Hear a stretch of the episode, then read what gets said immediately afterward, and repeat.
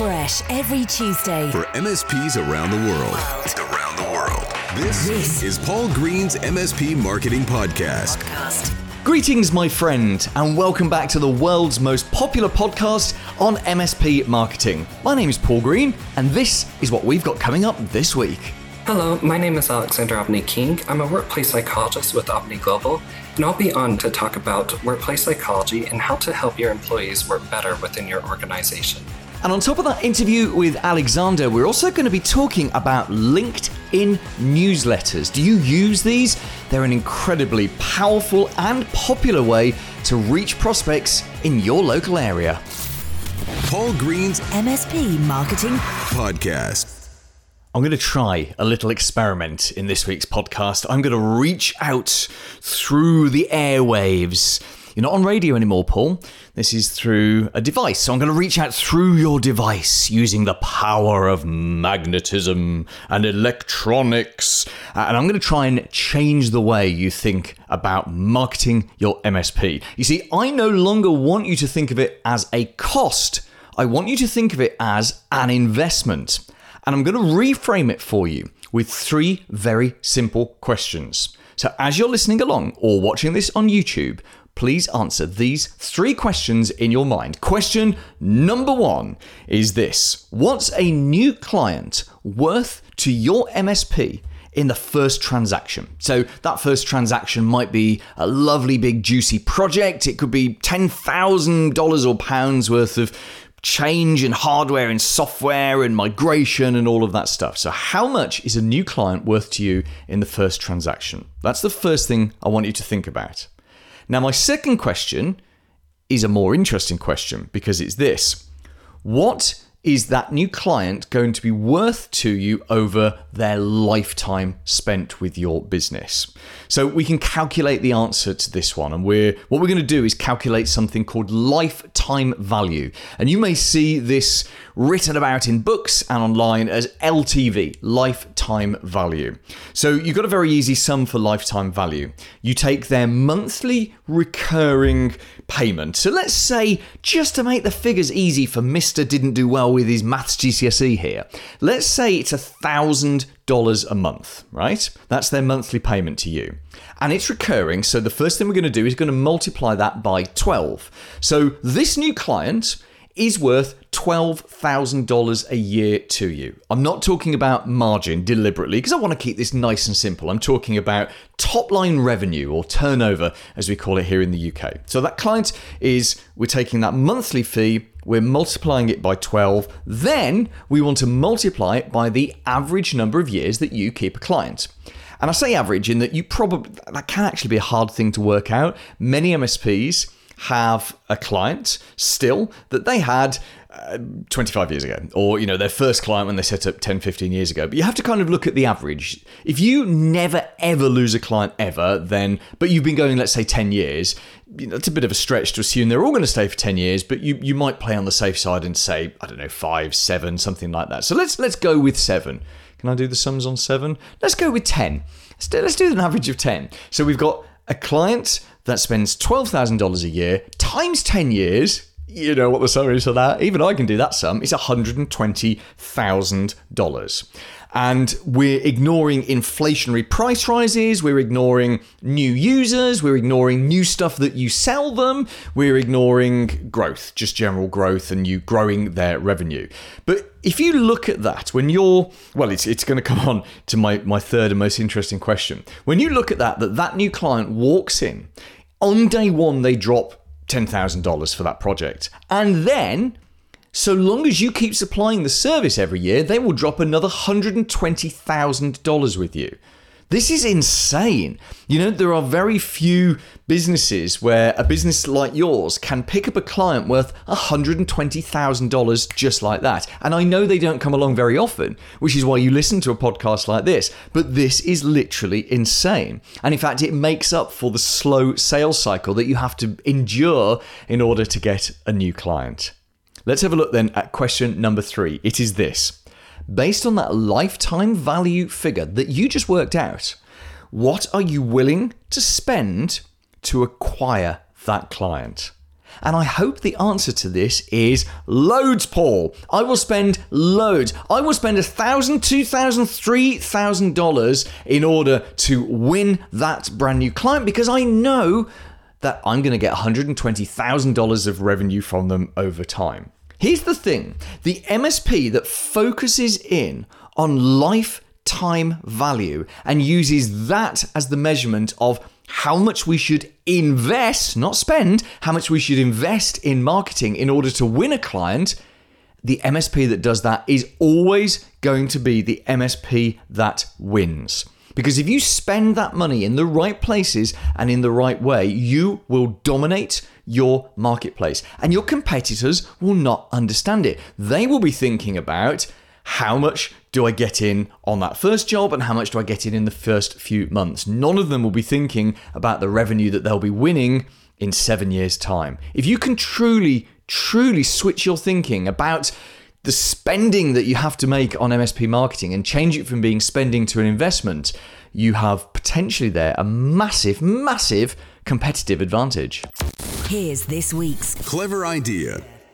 One of my better long term habits is that of writing a LinkedIn newsletter every single Thursday. It's been my habit now for getting on for about 60 weeks or so, and I know this because when you create a LinkedIn newsletter every week, it tells you how many editions you've done. So every single Thursday for around about the last, say, 59, 60 weeks or so, I've sat down and written a LinkedIn newsletter. Actually, if, if I've been on vacation, I've, I've written it in advance, and one of my team has sent it out for me. As I say, this is a good habit. It's a great weekly habit. In fact, uh, back in, I think it was about two and a half, three and a half months ago, back around about February time, I, I hit my, my year where I'd published a year's worth of uh, LinkedIn newsletters. And so I made my LinkedIn newsletter that week about what I'd learned, my lessons about LinkedIn newsletters. Let me first of all tell you what LinkedIn newsletters are if you don't know, and then I'll, I'll tell you my lessons, my top three lessons from a year of publishing them.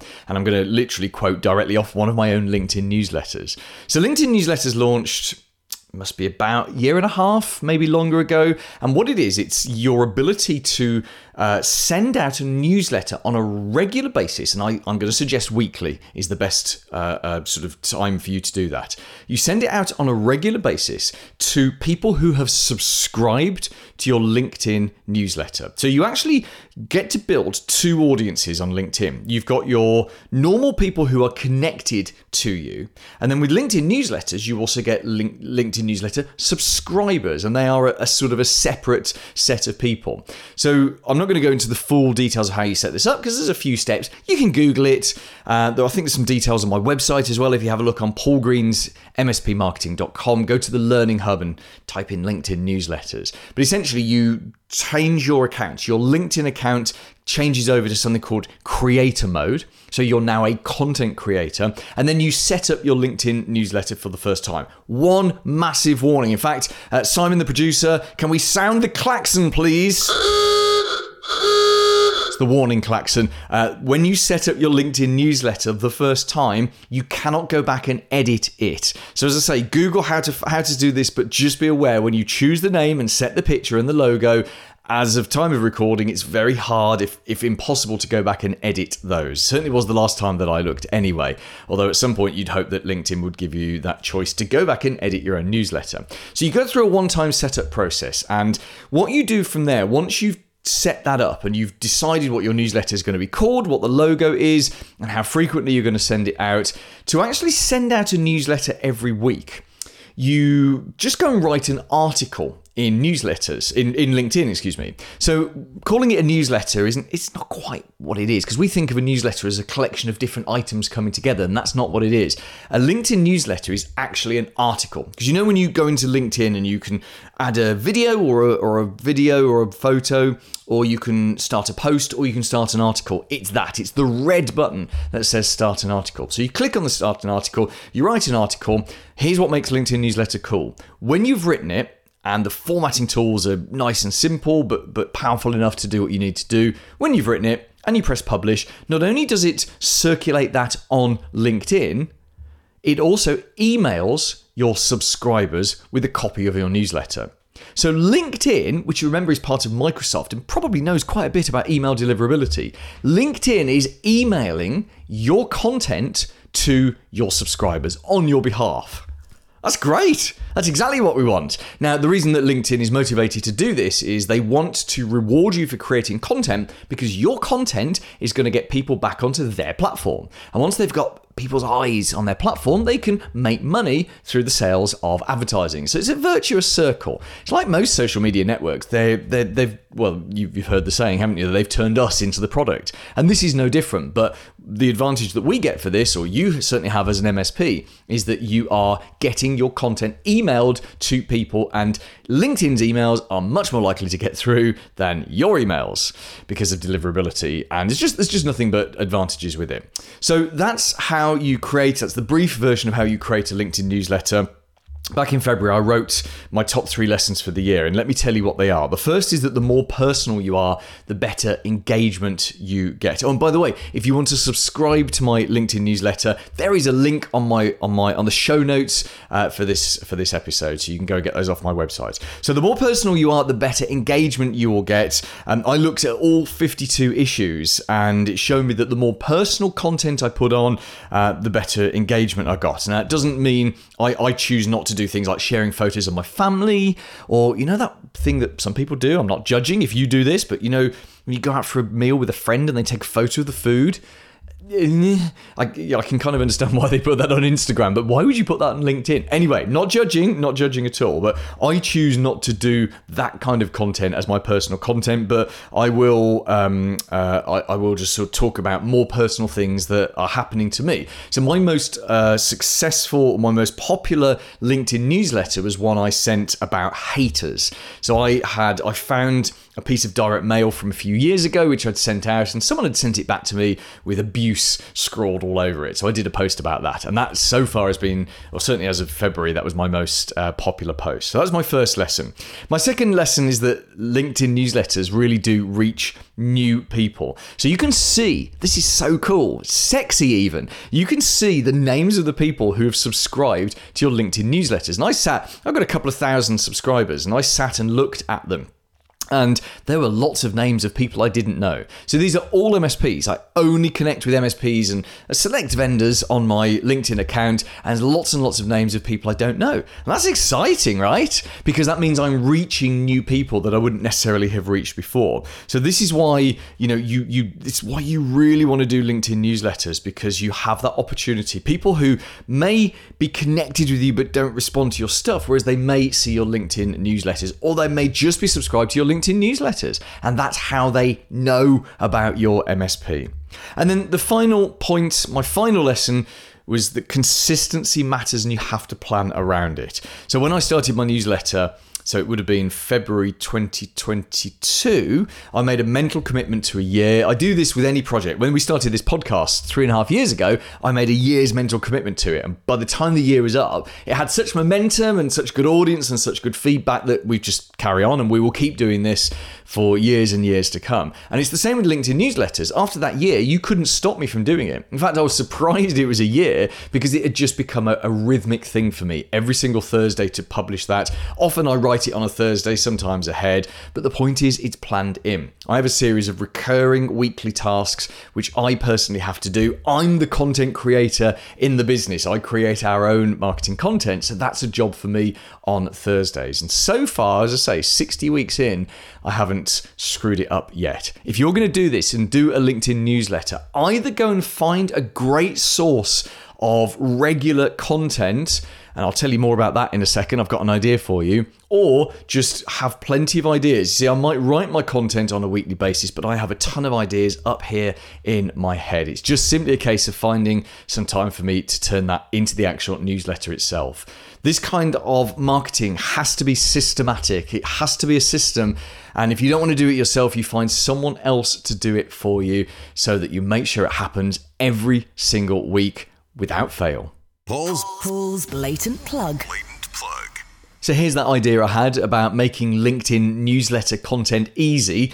You just buy it from me and from my team. We have a service called the MSP Marketing Edge, and we supply you with all the content and the tools you need to create a weekly system of marketing. It's all integrated. So you're driving traffic back to your website with regular content. You've got blog, you've got video, all the different tools. And one of the things that we recommend is you take our weekly blog and video and you turn them into your LinkedIn newsletter. Literally couldn't be any easier for you.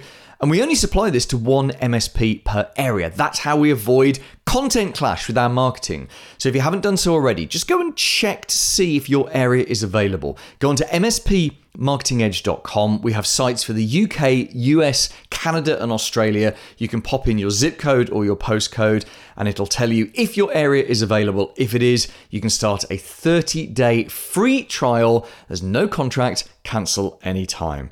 Now, it is possible that your area may already be gone, in which case, please do join the waiting list. Sometimes areas become available, and when they do, there's no obligation to buy, you just get first refusal. The big, big, Big interview. Hello, everyone. My name is Alexander Abney-King. I'm with Abney Global, and I am a workplace psychologist and VCIO. Thank you so much for joining us on the podcast, Alexander. Uh, we want to talk about one of the most difficult subjects today, certainly one of the most difficult subjects when it comes to running and growing your business, and that is people. And by the sound of it, if you are a workplace psychologist, you've made people partly your career. Tell us a little bit about your background and what actually is a workplace psychologist. It is a huge part of any company, isn't it? Um, I like to say that's a part of any company that's not a shell company because it's the only company that doesn't really have employees. So, as long as you're not a shell company, this is a topic that'll be of interest to you. So, a workplace psychologist is someone that specializes in psychology and the research around people within the workplace. So, what we're trying to understand is how people work, how to hire the best people, but also how to reduce stress within the workplace, take care of people's well beings, and optimize productivity through people.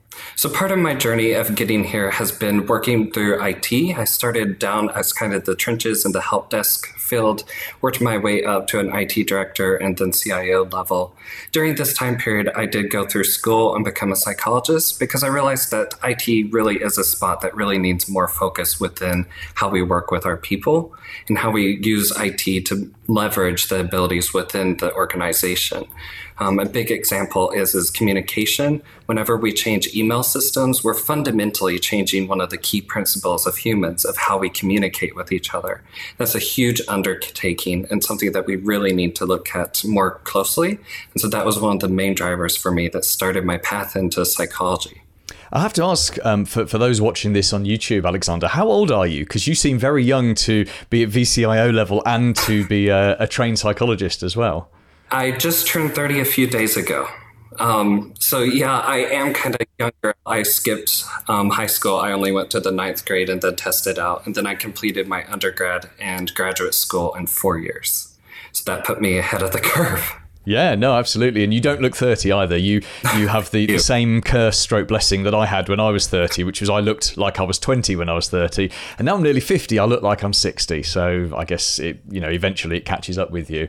So let's talk about psychology. And, and a couple of my um, very good friends are psychologists, and producer James knows who I'm talking about here. Um, they're, they're both uh, highly trained psychologists, both up to master's level at least. I think one of them might have a PhD. And uh, it's fascinating they're a married couple, and it's fascinating to hear how they argue because when they argue, they they argue in high high psychology principles. You know, they'll say things. I'm going to get the words wrong here, but they'll say things like, "I, I completely appreciate you, you you feeling the need to place yourself in that part of the resilient." You know, it's all those kind of big big words, and uh, and and yeah. they're essentially th- using psychology as a, as a weapon against each other. But psychology is fascinating, isn't it? And appreciate that you you've studied it properly, whereas I think many of us find find how people tick to be a, a, fascinating thing. Certainly, I'm surrounded by lots of books of marketing psychology. What, what is it about psychology that helps you to be a better business owner and a better employer?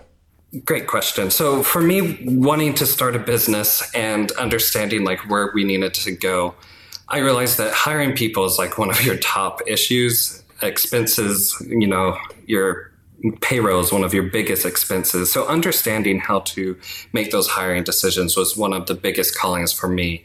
And understanding how do we create a culture that is going to long last past me, but also be able to make the company go to where I really wanted it to go. So that was one of the main drivers coming into it. And how have you found it's affected your approach to technology? Because obviously you, you, you were in IT first and then you uh, delved into how people tick. Has that helped you do more with technology? Has it helped you influence people to make more of the right decisions? Absolutely. So when we look at IT and technology, one of the biggest things is change management, right? Digital transformation is a word that we hear all the time. It's kind of an umbrella term, right? But we really are looking at how do we really effectively enact change. And as workplace psychologists, that's one of our biggest things. Um, the theories that you find from other people come from workplace psychologists, having the theories, doing the research, testing it, proving it wrong or right, and then moving that forward. And so understanding understanding that has really been able to help me come into companies and understand here's what we need to do to get this organization to really enact those changes and embrace the changes that we're looking for. How do we get people to want to accept this new technology and this new change and then be able to enact that successfully? So certainly within an MSP environment, having a team that are mm-hmm. very much used to change and up for change is, I would say, probably the norm because you know just how often so much change is within our world. But what are some of the the problems that MSPs typically have with their teams? So one of the big problems with any kind of IT field is one of the things that the United States government and a few other governments within Europe, one being yours within the UK, understood. And that is, I want you to kind of think in your mind of the typical IT worker. They typically started at home, kind of at a young age. They tinkered around with their computers and they kind of self taught themselves, right? And we see the same thing within engineering people as well and the same thing happens. These are people who have a bit of a harder time working with others externally. What makes them so great at being able to solve the complex problems also can hinder them within working with the other people side. On your website, we see book recommendations. You have two books that talk about introverts, but actually no books that talk about extroverts. It kind of falls into that stereotype that we see of kind of the nerd, right? and so, how we approach that is really looking at how do we make it where people can upskill themselves to work better with other people, even though it might not be something that's innate in their personality at first. So, can you give us some practical examples of the kind of thing that MSPs would do to to invest in their people or to help their people help themselves? So, keeping in mind your audience and why people are here is marketing, there's one specific training that is really good with that. Some re- the research that the government did looked at that and realized that when there's cyber attacks, because of the personality types of IT workers, they were having a harder time during the crisis mode of working with external groups.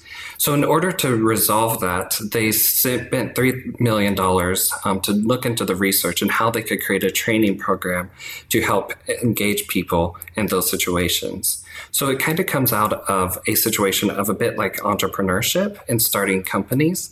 There's about 16 different courses that you can take to be able to do that.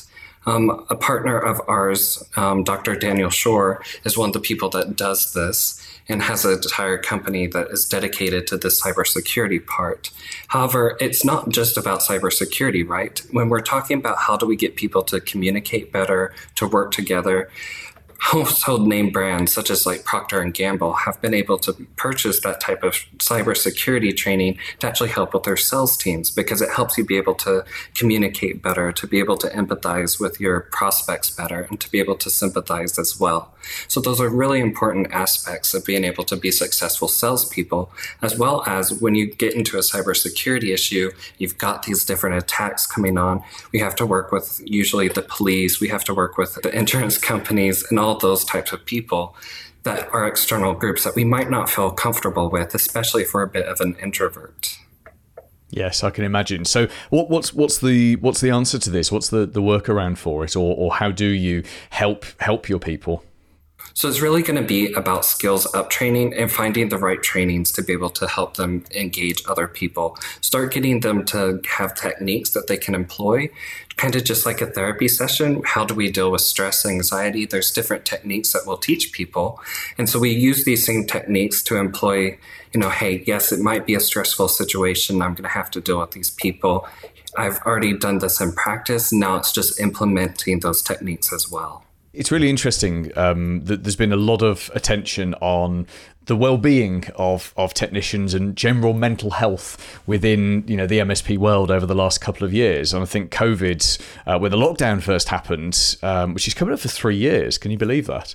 But certainly the the awareness of mental health issues and the acceptability of talking about it and doing something about it has has come on leaps and bounds in the last few years. So do you think it's it's now well, let me ask you directly when you're working with MSPs and when you're talking to them about this, is there generally a wider acceptance that actually yes, we should be investing in helping our, our people in, in all aspects of, of their performance and not just giving them more technical training? Absolutely. I think all of us have kind of taken a huge mental toll within COVID, right? And we are looking at taking better care of ourselves. The um, quiet quitting movement, of course, is something that's huge, and not really being willing to just take the kind of abuse that we've experienced within the job place and really looking at how do we take care of ourselves. So, yes, to answer that question, MSPs are looking at how do we take care of our employees as a lot of MSPs experience, there's a high burnout rate within the MSP mm. sector. So, how do we address that within reducing stress within the workplace and being able to help make these choices that will make the employees feel, you know, that this is a manageable workload and that they can continue to invest into the company? That's great. That's I, I, it's so good to hear that. It really is. Let's Alexander. Let's finish off with one final question for you, and that is, what's the one of the, if you like, the, the biggest insights, one one of the biggest whoa moments that, as you as a psychologist, as you were growing your skills and training and learning more about how people ticked, uh, you you obviously would have looked back at situations that you'd been in when you were uh, in IT yourself. What what was one of the biggest moments that you had a realization of, oh, that's why that problem would happen regularly, or that's why that type of person always acted in that kind of way? It's something that's happened more recently, and it's something that's increasing more and more. Um, it's the kind of technology challenges around new upcoming hires. We're seeing that a lot of the new hires haven't really been taught on Windows. You talk about your daughter a lot on the show, and she talks about, you know, the iPad usage and stuff. Mm-hmm. They haven't really grown up on Windows devices. And so what we're really seeing in at least larger organizations and those co-managed spaces is how to actually successfully get new hires to feel comfortable with Windows and to be able to make that transition successfully because that's something that does take training to get people up there and running. It's a lot different from past generations who grew up using these computers and had a level of understanding. Yeah, very true. Very good observation. Alexander, thank you so much for being on the show. Just briefly tell us a little bit about what you do to help businesses and how can we get in touch with you? Wonderful. So, easiest way to get in touch to me is through our website, um, abneyglobal.com. And what I do is I specialize in digital transformation and workplace psychology consulting. Paul Green's MSP Marketing Podcast. This week's recommended book. Hi, I'm Dan Albom, author of The Impact Makers Voices of Leadership. But the book I want to talk about and recommend to you is Value Merchants. And this is so important in today's highly competitive marketplace. How do solutions providers really maximize the value and the revenue uh, from their developed solutions? And this book is great. It breaks down a whole process around the concept of customer value management, where you use facts and data to support the value proposition for your solutions. So, can't recommend it uh, more. Please go and check it out. Coming up. Coming up next week. Hi, I'm Steve Mazzagani from the Appreciation Advocate, and next week we're going to be talking about how most MSPs are poisoning their best relationships and doing so unintentionally, and how to correct it.